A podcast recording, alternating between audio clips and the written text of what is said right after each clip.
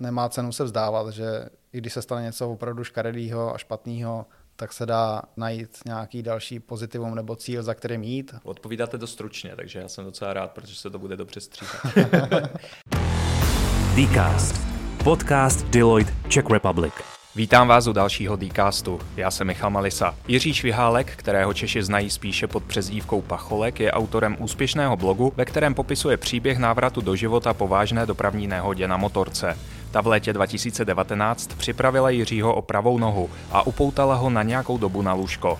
Nicméně toho spíše nastartovalo. Se svými texty, které četli na blogu postupně tisíce lidí, zvítězil v anketě Blog roku Magnézia Litera a byl třetí v anketě Křišťálová lupa. Před rokem dokonce pokřtil svou první knihu Deník jednonožce. Jiří, vítejte u nás. Děkuji za pozvání. Kdy poběžíte maraton? Ha, tak to je pěkná otázka hned na začátek. Maraton jsem nikdy zatím neuběhl, takže moje největší úspěchy jsou půlmaratony a ty bych samozřejmě chtěl, chtěl si zopáknout a třeba někdy klapne i maraton, ale teď se zatím ještě učím chodit, tak uvidíme, snad začnu brzo běhat. Musí se člověk začít učit i běhat, jako, že to je něco jiného než chodit? Je to něco jiného technicky? No tak člověk nemá koleno a, a kotník, takže jako je to trochu jiný, ta protéza, ta protéza se nechová jako lidská noha a člověk si na to musí zvykat a hlavně to, jak je to napojený na tělo, tak tam to může dost často dřít a tělo si na to musí hodně dlouho zvykat. Jak moc vám změnila ta nehoda třeba priority nebo i osobnost. Dá se to popsat? Tuhle otázku dostávám strašně často. Je mi těžký na ní odpovídat, protože to asi nemám pořád nějak srovnaný, ale určitě člověka změní takováhle věc, když ho potká. Takže pro mě se najednou z předešlých priorit, kdy to bylo vydělávat, jezdit na dovolený a tak, tak najednou tady byl obrovský cíl začít chodit a vrátit se do normálního života, abych zvládl i základní věci. Možná skromnější cíle, ale pro mě, pro mě daleko důležitější. Je blog pro vás teď víc jako terapie nebo jako práce? Blog byl pro mě jako terapie, to vždycky byl. Rozhodně to nebyla práce, tak se to nebral nikdy, aby mi to vydělalo na živobytí. Jsem strašně rád, že nám to pomohlo vybrat peníze na bionickou protézu, což byla obrovská částka. Hmm. A kdybych to přepočítal na měsíční příjem, tak jsem si odpracoval takhle několik let dopředu, takže za to jsem strašně vděčný všem přispěvatelům, ale jako práce to nikdy nebylo a nebude. Kdyby se to počítalo životní výdělek na bionickou protézu, tak uh, už máte vyděláno, můžete jít do důchodu. no, skoro jo. Co vás vůbec vedlo k tomu o tom psát? Co člověka vede k tomu psát o svým, když to tak vezmu, neštěstí? Tohle zašlo úplně jednoduše. Dostal jsem prostě prázdný deník s jednorožcem to bylo celý. A prej, že si mám psát nějaké poznámky, co mě napadne a tak. Od koho? Dostal jsem to od kamarádky, kolegyně z práce. A vzhledem k tomu, že jsem byl pod silnýma opiátama ze začátku, tak jsem si moc věcí nepamatoval, takže to zapisování bylo docela šikovný. A když jsem z toho pak nějaký poznámky četl kamarádům, přišlo jim to vtipný, tak jsem začal psát víc a víc, abych si to víc, co nejvíc zapamatoval, protože opravdu to v té hlavě nebylo, nešlo udržet. Najednou to bylo den pod ní a, a řekl jsem si, protože spoustu našich přátel třeba na sociálních sítích ještě nevěděli vlastně, co se nám stalo, tak jsem to sepsal do prvního dne, do úrazu, co se nám stalo. A od té doby se to začalo tak, tak obrovsky sdílet, že jsem vlastně nějakým způsobem jako v tom ani nechtěl přestávat a začal jsem psát den po dní. Baví vás to stále? Abych pravdu řekl, bavilo by mě to víc, kdybych dělal větší pokroky. Ale teď jsem měl v září jednu operaci, která mě vrátila několik měsíců zpátky v tom progresu k zotavení, takže teď vlastně jsem zase na nějakém pomyslném začátku a znova se učím chodit. Většinu vejletů ještě dělám o berlích. Rád bych psal, ale teď zrovna nemám úplně motivaci co nového přinést. Kde berete tu motivaci k tomu vy, nebo ten drive? Protože ne každý má, že jo? Sám jste ji zmiňoval, že někteří to spíš vzdají. V mém případě to je láska ke sportu, konkrétně k běhání, k překvážkovému běhání, takže, takže já se těším, až tady to znova půjde, až budu fungovat celý den v protéze, nebudu mít žádné bolesti, takže touha vrátit se k aktivnímu životu. Co musíte překonat, aby jste se k tomu dostal? Každý amputář to může mít samozřejmě jinak. Nějaký třeba chce sportovat bez použití protéz, já se vidím hlavně s použitím protéz, to znamená, že já potřebuji speciální protézu na běhání, teď mám bionickou nachození a na kolo třeba, takže je potřeba si navyknout na to, jak ty mechanické protézy fungují, aby, aby toto tělo přijalo, aby se správné místa, na kterých ta váha teď lpí, tak aby se správně otlačili, aby se tam vytvořila třeba nějaká pevnější kůže. To opravdu vzniká jakoby nová, nová pata nebo nový chodidlo pro toho člověka, protože najednou ta váha je na jiných místech. A tady ten proces trvá na můj vkus až moc dlouho, já jsem netrpělivý, takže to dost často přeháním a jdu přes bolest a pak, pak to samozřejmě odnáším, že musím zase kvůli tomu čekat. Nejde to uspěchat. Je něco, kde máte dojem, že ještě medicína má nějaký jakoby mezery? V medicíně, třeba co se týče protéz, tak to je tak specifický obor, že samozřejmě jsou strašně drahý. Pokud jo. někdo chce kvalitní protézu, tak to je obrovská pálka, aby si člověk mohl pořídit. To, co hradí pojišťovna, tak to je smutný, to s tím se prakticky nedá aktivně žít, takže i mladému člověku tak je to téměř k ničemu a musí si, musí si to hradit sám. A z medicínského hlediska, tak dneska už se dělají i věci, že se třeba obejde taková ta věc s lůžkem. Asi, asi nevíte, jak to úplně funguje u amputářů, ale, ale my si tu nohu celou nasadíme do takové plastové objímky a na to se pak našroubuje koleno třeba umělý. A tak dneska už se třeba dělá, že už se přímo dá takový železný čep do kosti.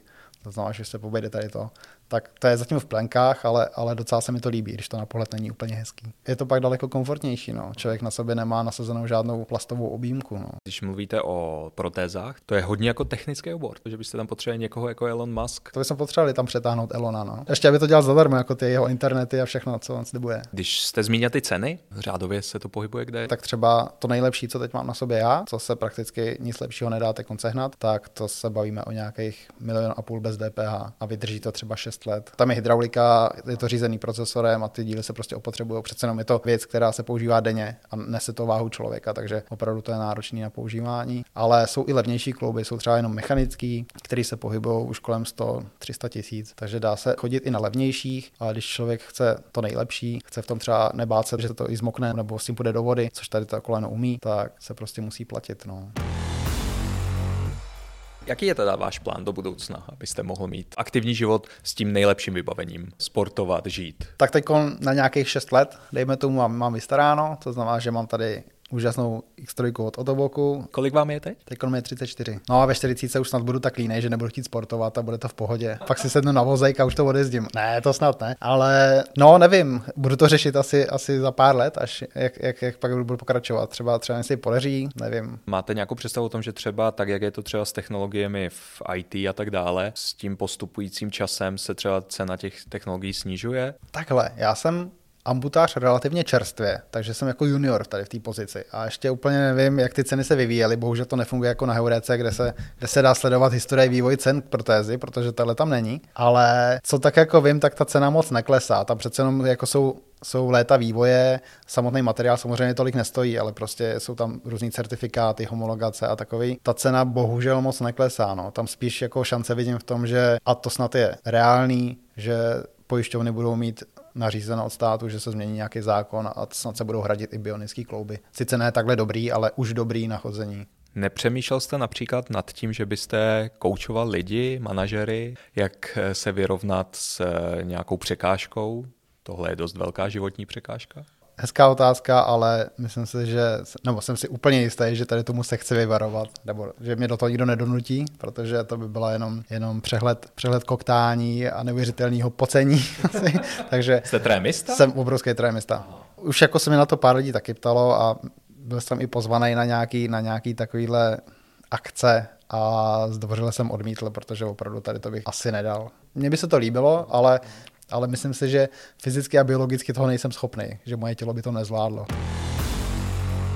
Chystáte se i na jiné sporty? Chystám se, ježiš, já potřebuji zkoušet úplně všechno. Jakmile to jenom trochu půjde, jak jsem říkal, v září byla operace, takže teď jsem zase znova v rekonvalescenci. Už se těším, že vyzkouším všechno od sportu na sněhu, bruslení, na kolečkových bruslích, samozřejmě kolo, na to se těším moc, na běhání. Chtěl bych zkusit triatlon, jakože opravdu i závodně třeba. Plánuje spoustu, no, tak teď jenom, aby to noha dovolila. A během těch plánů, které jste měl třeba na začátku, změnily se ty vaše plány na základě toho, jakou odezvu jste třeba měl u veřejnosti? Třeba začal jste uvažovat i o jiné kariéře? Nebo... No nejvíc se mi plány změnily 13. den po nehodě, když jsem do 13. dne bojoval o záchranu kolene a to nevyšlo, takže jsem vlastně přišel i o druhý kloup, protože to by byla vlastně jenom kosmetická vada, kdybych neměl kotník. Prostě, když člověk nemá kotník, tak to není vlastně dneska žádný handicap. Takže tehdy jsem hodně změnil pohled na to, co bude dál, protože bez kolen už je to daleko těžší zase všechno, ale naštěstí ty protézy dneska fungují výborně, dá se s tím naučit a, na Instagramu sleduju spoustu aktivních lidí, kteří se s tím vypořádali a, a dělají neuvěřitelné věci bez nohy. Takže nemusel jsem zatím, zatím rušit nic ze svých plánů. Máte v tom nějaký vzor? Nespočet vzorů. Je jich strašně moc. Vlastně skoro každý, kdo se účastní i paralympiády bez nohy, tak ho sleduju a koukám, čeho je je schopný, jak trénuje a, a pomocí čeho. Paralympiáda by vás nelákala? No lákala, že jo. Musím najít nějaký sport, ve kterém budu dobrý a přijít nějaký zlato domů. Pandemie se dotkla úplně všech. Jak se dotkla vás Pandemie se dotkla samozřejmě i, i nás jako amputářů, mě konkrétně třeba i výkonem operace, který byl posunutý z důvodu toho, že, že se tam brali akutní věci a já, i když jsem kvůli tomu nemohl chodit, tak vlastně to nebylo takovou prioritu jako záchrana života. Po rekonvalescenci bylo těžký se dostat na nějaký rehabilitace třeba a teď, když už jakoby nepotřebuji přímou rehabilitaci, ale potřeboval bych hodně cvičit, hlavně chodit teda, tak bych se potřeboval dostat třeba do fitka, abych si mohl na pás vlíst a chodit, chodit s podporou nějaký kilometry a plavání, to mi hodně chybí. My se bavíme teď docela jako o tom lehce, vy to berete s hodně s nadsázkou, na blogu rozhodně, i na svých sociálních sítích. Nicméně psychicky, mentálně, jak se s tím člověk vyrovnává? Co pomohlo vám? Mně hodně pomáhá, když vidím nějaký cíl a nějakým způsobem se k němu blížím. To znamená, že vidím tam nějaký progres a zlepšuju se a ten cíl je reálný. To se mi třeba stalo právě na přelomu toho loňského roku, kdy jsem se napak zhoršoval, že prostě mi ta noha začínala víc a víc bolet, nevěděl se, čím to je. Tam to bylo opravdu špatný, že jsem potřeboval i pomoc psychoterapeuta, bral jsem nějaký prášky proti depresím, protože i leden takový je prostě depresivní měsíc, to se ví, takže to mi vůbec nepomáhalo a naštěstí se to podařilo překonat. Pak se zjistilo, čím to je a že to má řešení, takže zase to šlo nahoru, ta vůle k tomu jako se zlepšovat. Někdy to je těžký, protože vím, že to také je to prostě horská dráha. Někdy to je pozitivní, ale někdy bohužel jsou i ty, i ty modrý dny, ale, ale těch pozitivních zatím je víc. Jak třeba reagují vaši terapeuti a lékaři na to, jak jste psal? No, tak vždycky, vždycky to je podle toho, co o nich napíšu, že jo? Tak, tak ně, ně, z některých si dělám srandu a to potom dostávám, to, to dostávám na talíř od nich, ale, ale většinou samozřejmě pozitivně, jako nikdo, nikdo není naštvaný, že, že ho tam zmiňuju a i když to třeba není jako vyloženě jmenovitě, ale, ale ten, kdo se tam pohybuje okolo nás, tak ví, kdo to je, takže myslím si, že nejsem zlej, ale, ale určitě jsem tam taky nějakou špínu na někoho nakydal, takže, ale určitě zaslouženě. to si ten člověk určitě taky myslí. no. Poslouchali jste Dcast s Jiřím Švihálkem. Další podcasty naleznete na deloitte.cz lomeno Dcast.